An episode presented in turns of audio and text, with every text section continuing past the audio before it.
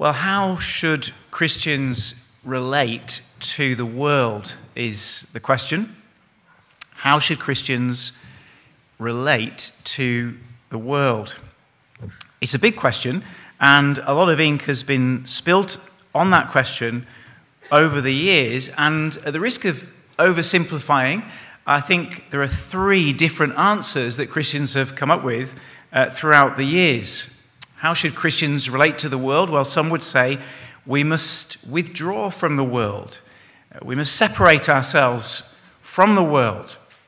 You see, as you grow in your knowledge of the goodness of God, uh, you come to realize, don't you, how bad human culture can be, how ugly the world is in comparison to the glory of God, and also how dangerous and contaminating the ungodly human world is to Christian faith and practice.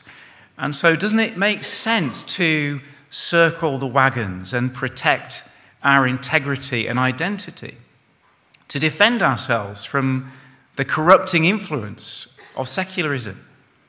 This is the argument of this thought provoking book, the Benedict option, which I know quite a few of us have read, in which Rod Dreher calls Christians to embrace exile from the mainstream culture and construct a resilient counterculture. In other words, circle the wagons, withdraw from the world.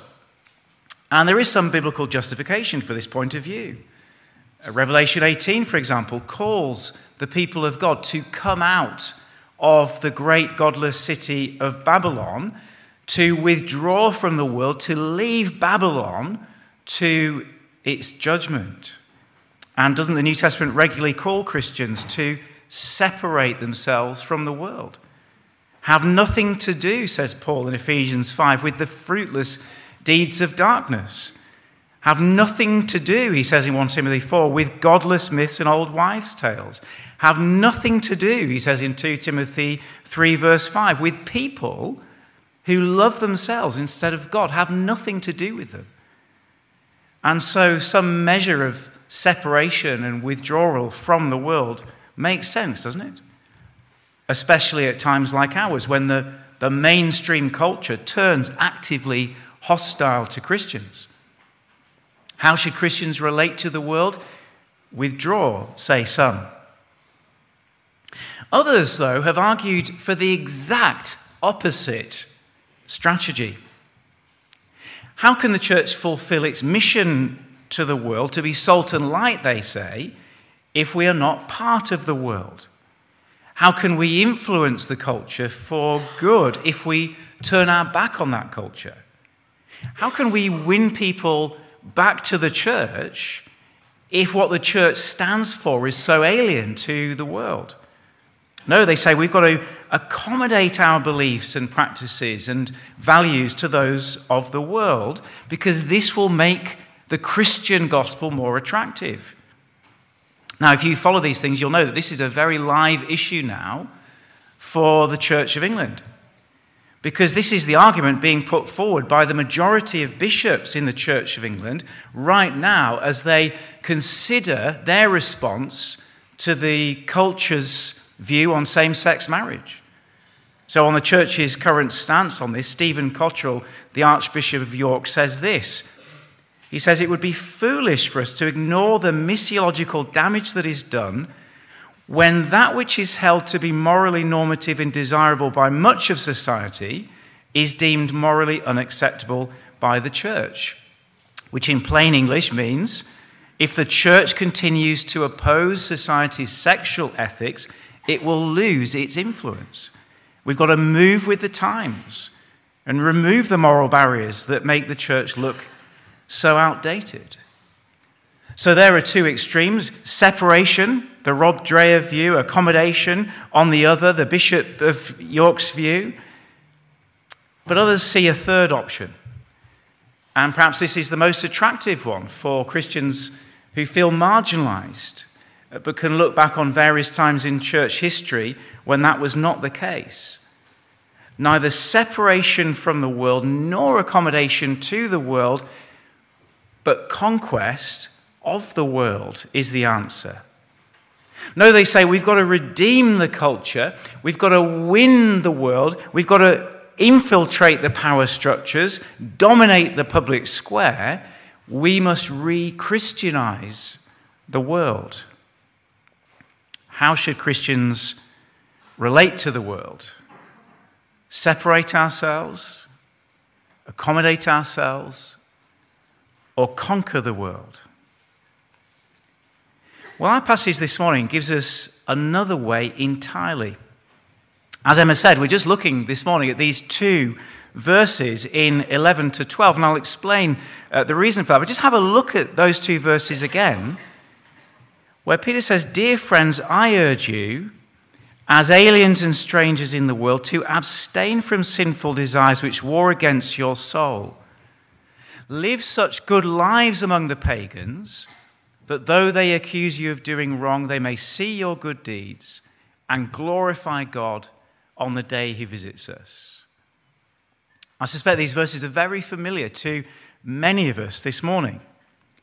But this morning we're going to take a closer look at them in the context of Peter's letter because here, in these two powerful sentences, not only do we find God's strategy for how Christians are to relate to the world, and why, but we're also going to find ourselves approaching the very heart of the letter, really getting to grips with what Peter is on about. But before we get there, a little bit of context will be helpful. You'll notice that our little passage begins with the phrase, Dear friends, in verse 11. And that little phrase, which we might easily miss or not notice, is actually telling us that Peter is beginning a new section. He's beginning a new line of thought in verse 11, not verse 13, as the formatting of our Bibles would suggest. And this is going to be important, as we'll see. In fact, this is a pivotal moment in the letter. Because notice he follows, dear friend, with I urge. And that is telling us something important. New Testament letters often have this basic pattern that we go from the principles to the practice, uh, from the indicative to the imperative, from the is to the ought. This is where the rubber hits the road. So, in the first bit of the letter, Peter has said a heap of stuff, and now he's saying, right, get on with it, live it out. I urge you, it's a pivotal moment in the letter. Well, what has he said so far then that he's going to now apply? Well, just turn back with me to verse 1 and notice that he begins his letter by calling his readers elect strangers or exiles. I wonder if you just think about that for a moment. Elect strangers, chosen exiles. It's actually a phrase that perfectly captures the tension of the Christian life in this world, isn't it, if you think about it? See, on the one hand, Christians are elect, that is, chosen by God. And from verse 1 1 all the way down to 2 verse 10, he's been unpacking what that means. And I think you'd need a heart of stone not to think it was pretty awesome stuff. If you're a Christian this morning, as Sam has already reminded us, if you're someone who's placed their trust in Jesus, then you have been chosen by God. You've been rescued from the dead hopes of this world and reborn into a living hope by the resurrection of Jesus from the dead. You've got a glorious identity, you've got a glorious future. You've got a generous Father in heaven. You've got the revelation of the Bible into which angels long to look. You've got a Savior, Jesus Christ, who died and rose for you. You have been chosen by God. And no wonder, as we saw last week, Peter brings this all to a resounding climax of blessing and privilege in 2 9 and 10. Just look at it again. A chosen people, a royal priesthood a holy nation belonging to God, so that you may declare the praises of him who called you out of darkness into his wonderful light. That is what it means to be elect. To be a Christian, to be privileged and loved beyond belief, chosen. But it's that very status as God's chosen people that then makes us aliens in this world, doesn't it? Because you have been chosen and born into a living hope, we can see the dead hope of this world. You can see the world for what it is, can't you? Because we belong to God, we cannot at the same time belong to the world. Because we are on our way to heaven, we are exiles now. Because we are inside God's family, we are outsiders to those who are hostile to God. Do you see how it works? Your identity as Christians now changes your relationship with the world. Emma and I are watching uh, uh, At Home with the Furies on Netflix. You know, you get to the point where there's only so many cookery programs you can cope with, and it's brilliant for making Morecambe look fantastic. Absolutely wonderful. Pity about the swearing and all the rest, but makes Morecambe look good. But here's the thing it's a fly on the wall documentary about a celebrity family Tyson Fury, world champion boxer. And sometimes they, they kind of put the camera in front of the children and ask the children for their, their take on things. And it's very interesting to see the children grappling with this identity that has hit them. They belong to this world famous father. They have everything they could possibly want materially. And that has changed things for them. And you can see the older daughter, particularly, just, just grappling with what that means in terms of her relationship with the world. She said, I never need to get a job. I never need to learn how to cook. I don't need to do anything. Her mother's hammering at her, saying, You've got to actually learn to do these things. She sees worked out that she's supremely privileged. But it's going to change the relationship that she has with the world. She's not going to live a normal life. Now, this is a very imperfect analogy. Talking about the, the children of a world champion boxer, but we are children of the creator of the world. And the point is if God is your father, if you're chosen with that beautiful future, loved by God, utterly secure, revelation that angels long to look into, a Savior who died for you and rose again, then you're going to feel strange in this world, aren't you? Your existence in this world is not going to carry on as it did before. Your relationship with God has put you at odds with the world. And if you're not yet a convinced believer in Jesus, then as you consider these things, you, you, you've got this choice before you. Am I going to have God as my Father, and therefore everything about life is going to be different? And there is going to be a cost. Things will not be the same again. You won't be able to live for this world any longer. But you'll be supremely privileged. Chosen exiles. Well, that's a summary of what Peter has said so far. And now he's going to apply it. If we are elect exiles, what does it look like in practice? What will our relationship with the world be like? And in fact, the theme is going to occupy him all the way from 2 verse 11 all the way down to 4 verse 12, where if you just have a look, you'll notice he has another dear friends break. And so the reason we're looking at these two verses on their own this morning is because they act as a kind of heading for everything he's going to say in this middle section of the book. And the essence of it is actually wonderfully simple to grasp. Lots and lots of ink spilt over this over the years, but you'll see the essence of it here is what I've put on the sheet. Live beautiful lives in an ugly world and leave the results to God. Live beautiful lives in an ugly world and leave the results to God. Just so we can pace ourselves, the first point is long, second point, very short. So live beautiful lives in an ugly world, firstly. It sounds good, but what does it mean? Well, in the context of the letter, I think it means five things. If you're taking notes, you need space for five bullet points under this first heading.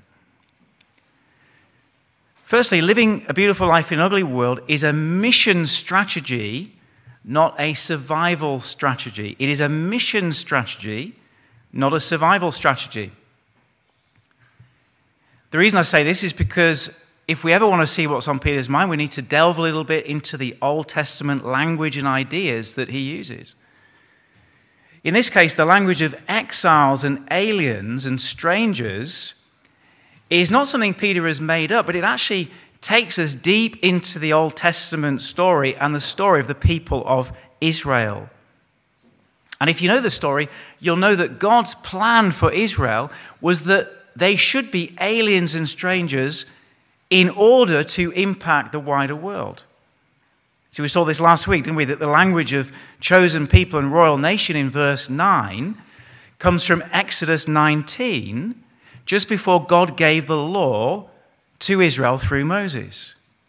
And so Israel is gathered by God at Mount Sinai, one people in one place, like a sort of a church. God gives them the law and says, This is how I want you to live in the sight of all the world. And what are the world meant to do? The world are meant to look on and envy and say, What other nation has laws like that? What a great God Israel must have. And that's why he says in verse 9, they are a chosen people, a holy nation, a people belonging to God, just like Israel. Now the church is to live in this way, which causes praise and glory to God. And Peter now applies that language to the church. We are verse 12. Like Israel lived among the nations, we are living among the pagans. And the word is simply nations there. It's the ethnic groups, literally in the Greek. The way Israel were, our distinct life is to impact the world. In other words, this good life is not a strategy for survival as we make our way to the final destination. This is part of God's mission strategy to the world. Which is why withdrawal and separation, the circle the wagons option, although there is lots we can learn from that book, The Benedict Option, and its philosophy of kind of keeping ourselves pure as a counterculture, ultimately it can't be the right answer because Peter urges his readers to get stuck in, to be part of the bigger picture, to relate to what God is doing in the world, to be this nation living in the midst of the world. That's the first thing. Live a beautiful life in an ugly world. It's a mission strategy, not a survival strategy. Secondly, therefore, living a beautiful life means being different to the world. It means being different. Now, notice there are two parts to this. There's a negative part in verse 11 and a positive counterpart in verse 12. Firstly, negatively, Christians are to abstain from sinful desires which war against your soul. Verse 11. See, when you become a Christian, everything changes. The change is so massive that Peter describes it as a new birth in 1 verse 3. By God's Spirit, you become obedient children. 114. No longer conformed to the evil desires you had when you lived in ignorance. As your identity changes, so does your character, your lifestyle. But that doesn't change overnight, and it doesn't change without a fight. So as you look back on your pre Christian existence, you start, as Sam mentioned before, to get drawn back to the darkness. You find a fight going on in your souls, warring against your souls, he says. And you find the culture, the world, society, your friends are cheering you on so that you will lose the fight and capitulate. Just flip over to 4, verse 4, where Peter puts it like this He says, They think it's strange that you do not plunge with them into the same flood of dissipation and they heap abuse on you. Many Christian freshers have come to university, and by the end of the second week, they have found that prove very true. because part of it is to say no. To say no, to resist, and to say no to your sinful desires. But the positive counterpart comes in verse 12. We are not just to say no. Look at verse 12. We are also to live good lives. That is, we are not just to turn from evil, we are to positively do good. We are not only to resist what God hates, we are to promote what He loves. We are not only to reject what is bad, we are to proactively pursue what is good. And I think this is very significant for how we relate to the world. See, it is easy, isn't it, for Christians to criticize the world. There's plenty to criticize. It is easy for us to fire from our ghetto what we hate about the culture. But it's harder to actually get out there and do good. So, for example, we are not just anti abortion, we are pro life. And in practice, what that means is not waving a placard outside an abortion clinic, but actually maybe adopting children. That's what it means. We are not just anti same sex marriage, we are pro marriage, as God intended. Which means actually working on our own marriages, making sure our own marriages are good and supporting godly and faithful marriages ourselves. Christians are not just anti transgender, but we are pro male and female as God intended us to be, and all the ramifications of that in life and practice. Christians are not anti science. We are pro God as creator. We're not anti gambling, but we're for generosity and hard work. We're not just against swearing and drunkenness, but we are for kindness and self control. And so living a beautiful life means being different to the world, and that means saying no to the world and saying yes to God at the same time. But we need to dig a little bit deeper still and work out what exactly Peter means by good lives and good works in verse 12. And so, thirdly, the beautiful life is life lived God's way. The beautiful life is life lived God's way. See, we've always got to read the Bible in context. And when we see Peter use this language of good life and good works, we mustn't assume that we know what he means.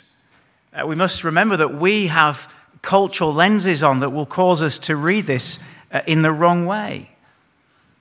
I mean, when, when you hear the, the phrase good work, what, what do you think it means? I mean, personally, I think the, the world has a pretty low bar when it comes to good works. I often think of this as I uh, pay at the checkout these days, and you're always asked, aren't you, to give that little charitable donation.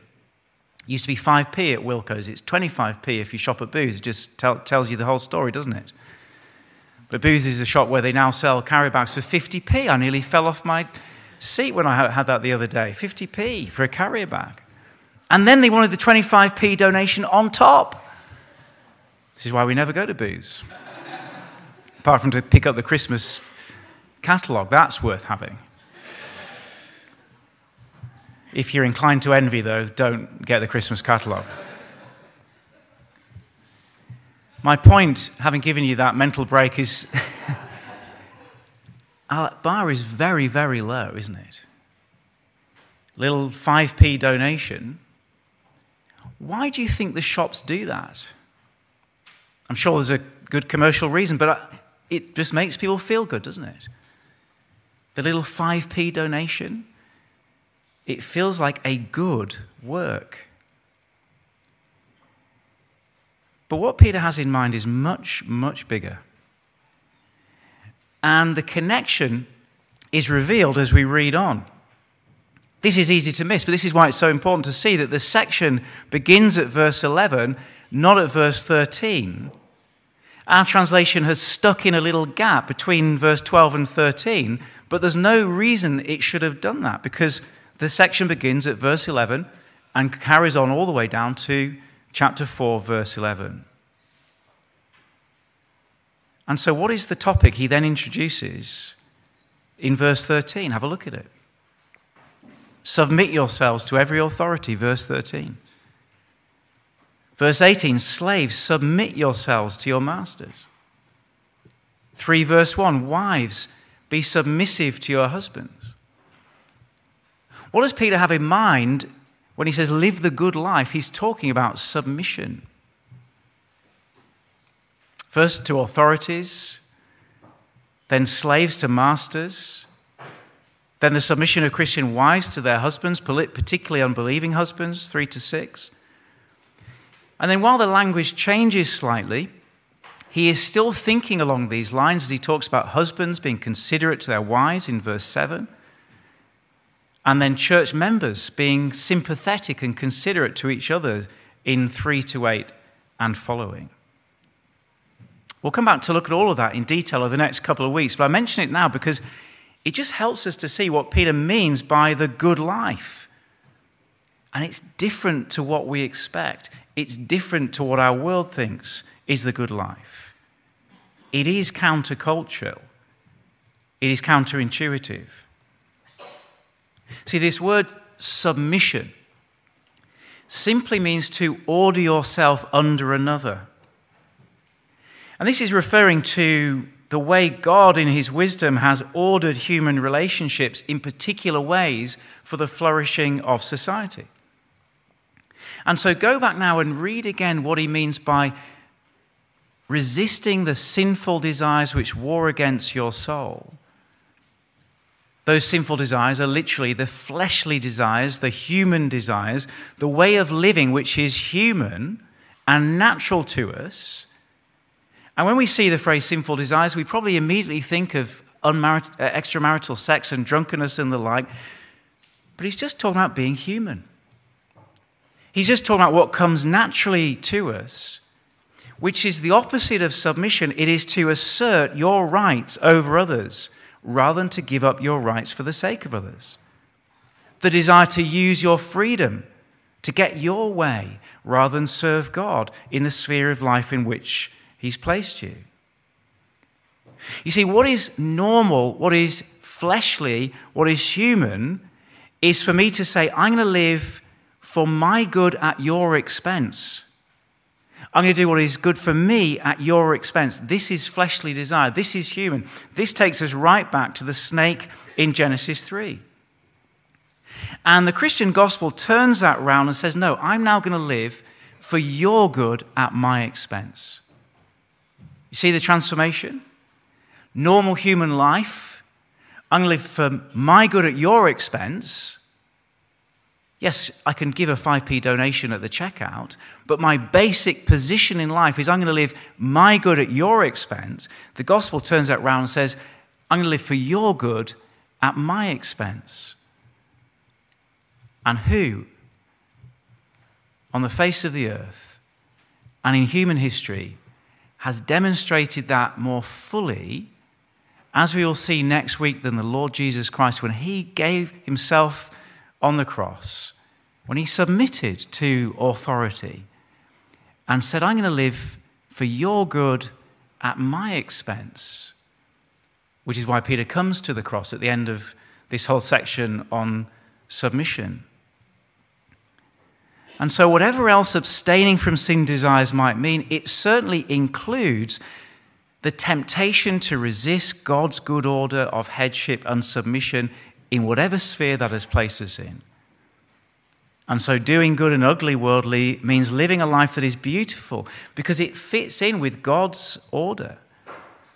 And that means it will also be countercultural. Which brings us to our fourth point. The beautiful life should lead some people to ask why. The beautiful life should lead some people to ask why. So you remember, this is part of God's mission strategy.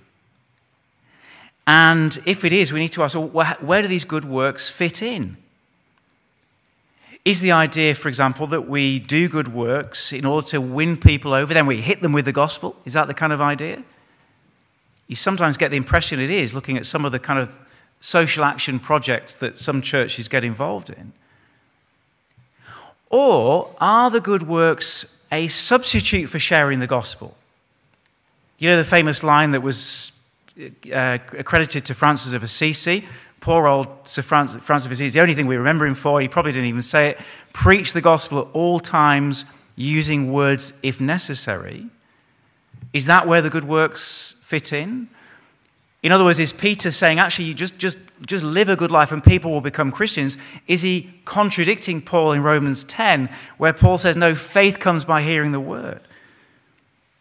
Well, there's lots we could say about this, but the answer actually comes later on. If you just glance over to 315, you'll see the answer there. That Peter actually expects our lives to be so different, to be so salty, to be so gritty, to be so countercultural, that it will actually prompt people to ask why. It's all part of his strategy. 315 is not just a throwaway line, this is where he's, he's taking this. People should be asking us, why do you live like this? In particular, what is it about the future that you believe in that makes you live like this? And those questions will then be given the verbal answer of the gospel, the explanation for the hope that we have. One of my favorite novelists is uh, Australian author Tim Winton. I don't know if uh, you, have read much of Tim Winton if you're into novels, but there he is, looking very cool and Australian. He's a big surf dude, writes for adults and children. He's written some brilliant books. And uh, I'm not sure where Tim Winton himself stands spiritually, uh, but it's well known that he grew up in a family of committed evangelical Christians in Western Australia. And if you've read Tim Winton, and I've read all of his novels, I think he, he, you notice that that does impact his writing, and he's very unashamed of it. He speaks of his Christian upbringing with real affection, even though I don't think he's a Christian himself. But Tim Winton didn't always live in a Christian family. He can remember a time when his family were not Christians, and then he can remember a time when his parents became Christians. And in this book, his memoirs, The Boy Behind the Curtain, uh, Boy Behind the Curtain, he explains how it happened. Tim Winton's father was a policeman, and uh, one day he was involved in an atrocious motorcycle accident involving a drunk driver that put him in a coma for weeks. And when he came home from hospital, he needed round the clock care for several months. And he was a big man, and Tim Winton's mother wasn't able to care for him, wasn't able to even kind of lift him out of bed and put him in the bath, and so on. And Tim Winton recalls in his memoir, when he was a boy, he remembers this knock at the door one day and there was a complete stranger standing there who introduced himself as Len. And he just said, I'm Len, I'm from the local Baptist church. I heard about the terrible accident. I just want to see if there's anything I can do to help. Well, in his account, Tim Winton describes the weirdness of this as this man came into their home and took care of his father. Once a week would come and lift him from his bed and undress him and put him in the bath and do other jobs that his mother couldn't do. He says, I observed everything carefully, suspiciously. Here was this bloke entering my parents' bedroom, introducing himself to my father, who consented to be undressed, lifted from his sickbed, and carried like a child to the bathroom. But his actions taught me something new about strangers that while they could wreck your life and do harm, they are also capable of mysterious kindness. And after the old man's recovery, my parents became devout and lifelong Christians. You see, it wasn't that Tim Winton's parents received the compassion of the stranger and that made them Christians, but the unexpected kindness, what he calls the mysterious kindness, caused them to ask why. And that took them to the church that he attended. And that was the doorway to the whole family to the Christian faith. I think this tells us a great deal, doesn't it, about what we should be doing. People sometimes come to our church and they'll often ask the question about social action. You know the question? what kind of social action do you do as a church? And what they mean by that is what kind of organized projects and programs do we do to help people, like soup kitchens, food banks, giving out flip flops and water to drunk people outside nightclubs.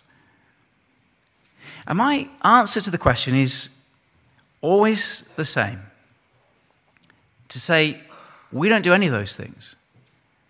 We don't do food banks, we don't do soup kitchens, we don't hand out flip flops. But look around what actual people are doing. Not projects, but actual people. And the love that they are showing to each other in the nitty gritty of life. That is social action. Now, don't get me wrong, I'm not criticizing those projects, I'm not questioning the motives behind them.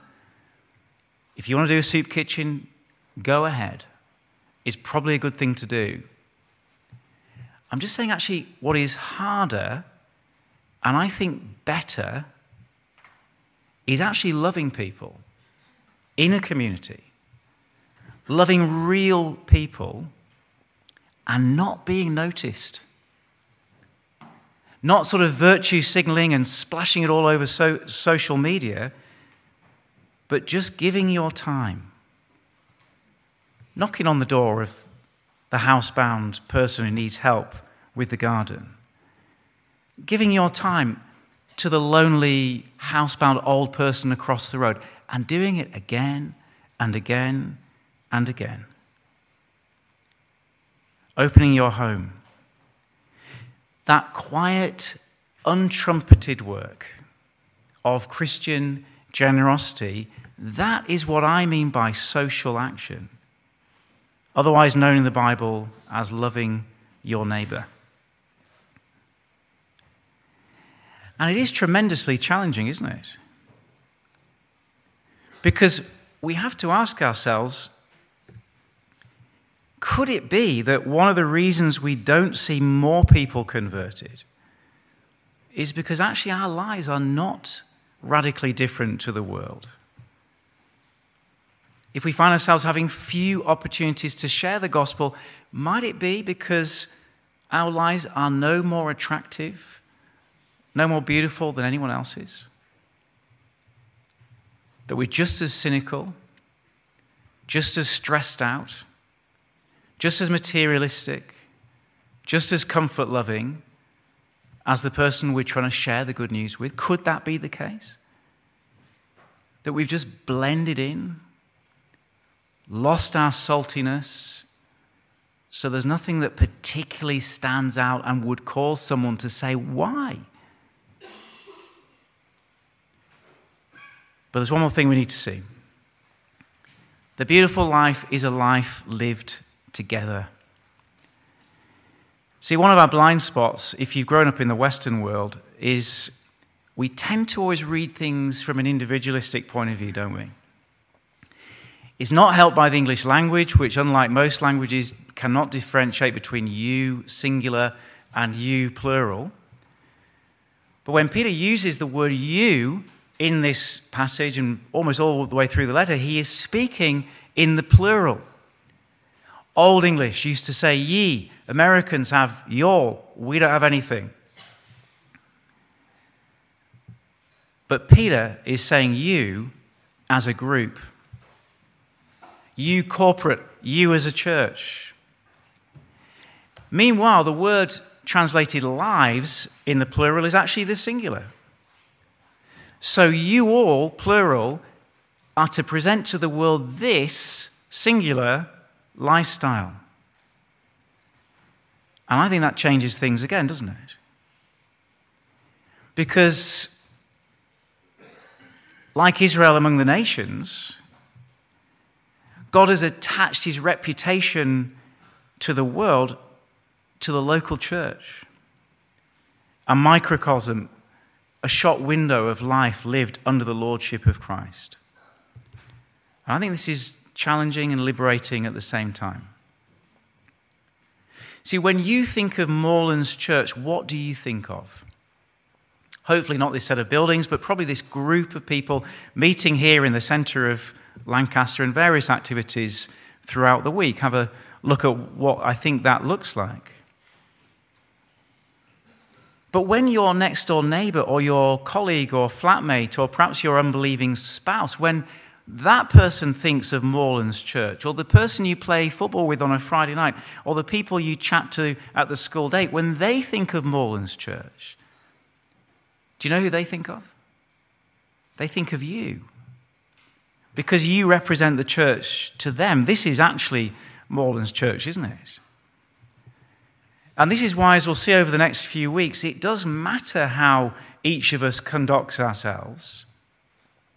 Because the reputation of the church is tied to the conduct of each individual in their different settings.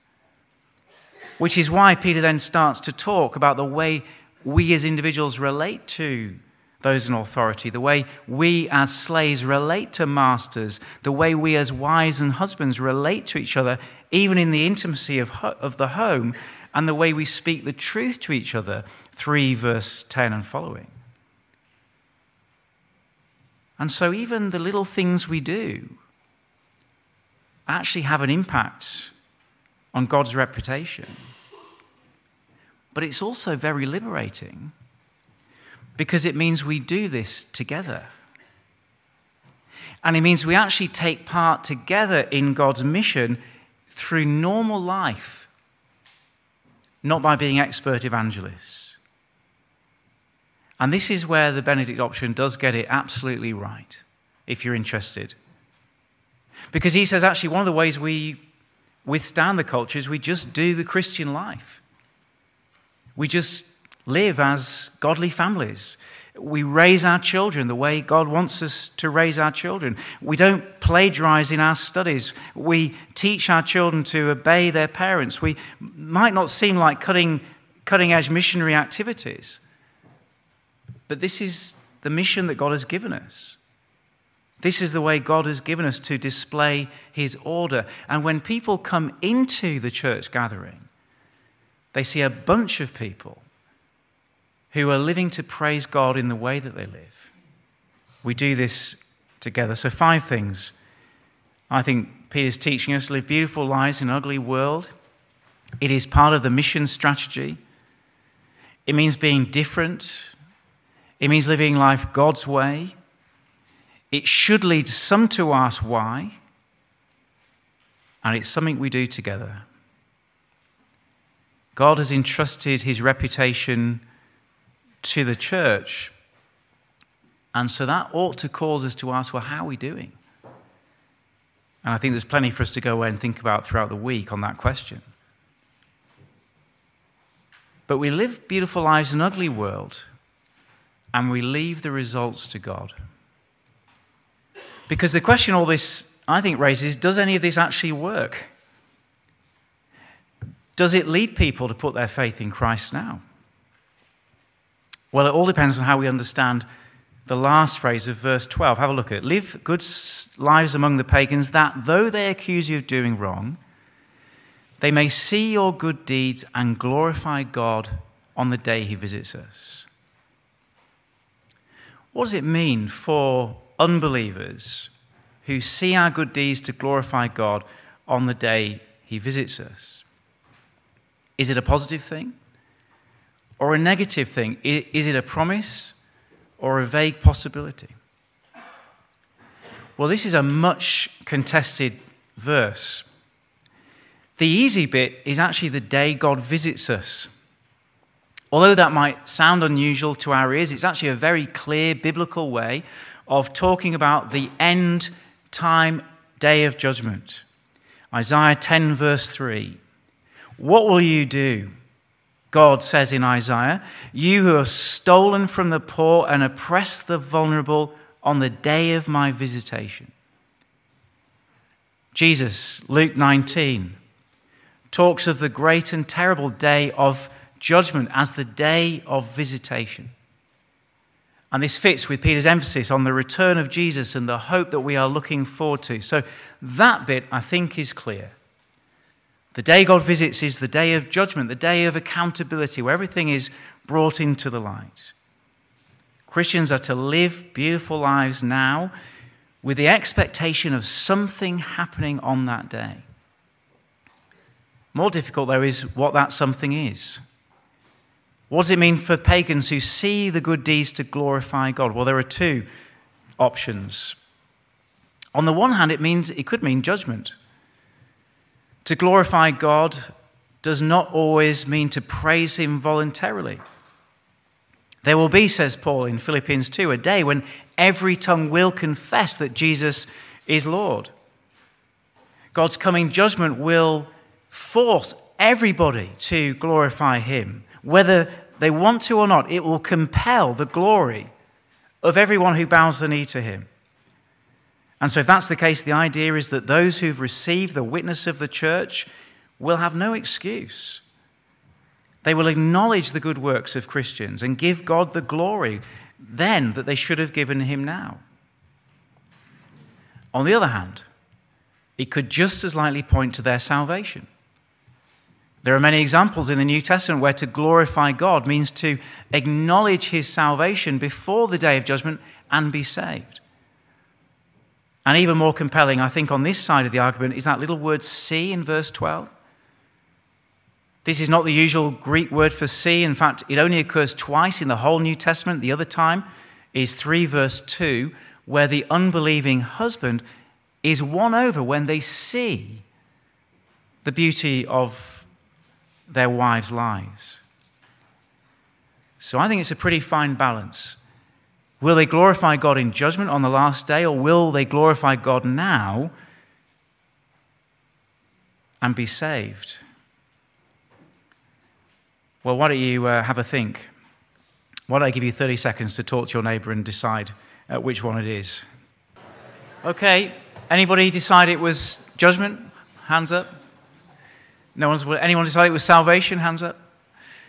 Anyone go for Winnie the Pooh option? both condensed milk and honey. It's got to be both, hasn't it? And the clue is right there in verse 12. They will accuse you of doing wrong at the same time as seeing your good deeds. In other words, some will see the good deeds Christian do and will conclude, according to their cultural lenses, that these deeds are actually evil. This was the case in the first century. When people saw Christians doing strange things, like being kind to their neighbor, taking in unwanted children, these weird things that they did that we now consider normal. And it's the case today. Do you remember the quote I read from the Pride book a couple of weeks ago? To believe in marriage is wicked, to flaunt sexual perversion is virtuous, to encourage sexual restraint is abusive, to urge sexual experimentation is decent and right, to kill unborn children is right, to suggest their lives should be protected is morally appalling. That is the world in which we live. And so, by submitting to God's order, we will attract the hostility of those who are hostile to God. In verse 15, Peter says, By doing this, we will silence the talk of foolish men. But that won't always be our present experience. In fact, hardly ever. But they will be silenced on the last day. They will give God glory in the end when they acknowledge his rightness. But brilliantly, some will see in a deeper sense some will see what Tim Winton's parents saw in that weird act of kindness that led them to Christ. They will see Christians doing the right thing, not in some act of virtue signaling to win an audience, but just because it is the right thing to do. They will see this beautiful, corporate, countercultural life they will ask the reason for the hope that we have. They will hear the gospel, and they will glorify now by bowing the knee to Jesus before he returns. Either way, we won't know until the last day. And so our job is to press on with the good life, simply because it is the good life. And whether people are saved by it or judged is God's business, and all the glory will go to Him in the end. And next week we'll see that nobody has ever modeled that so well. Submitting to the hostility of the world, giving up his good for their good than the Lord Jesus Christ. So let's pray that we will follow his example. Let's pray that now. Peter says, He committed no sin, and no deceit was found in his mouth. When they hurled their insults at him, he did not retaliate. When he suffered, he made no threats. Instead, he entrusted himself to him who judges justly. Father, we thank you for the example of the Lord Jesus Christ. Thank you that he gave us this supreme example of giving up his good for our good. And we pray that in the midst of a world full of ugliness and sin and disorder, you would help us to live such beautiful countercultural lives together that that gospel of Jesus will be seen and heard and all glory will go to you in his name we pray. Amen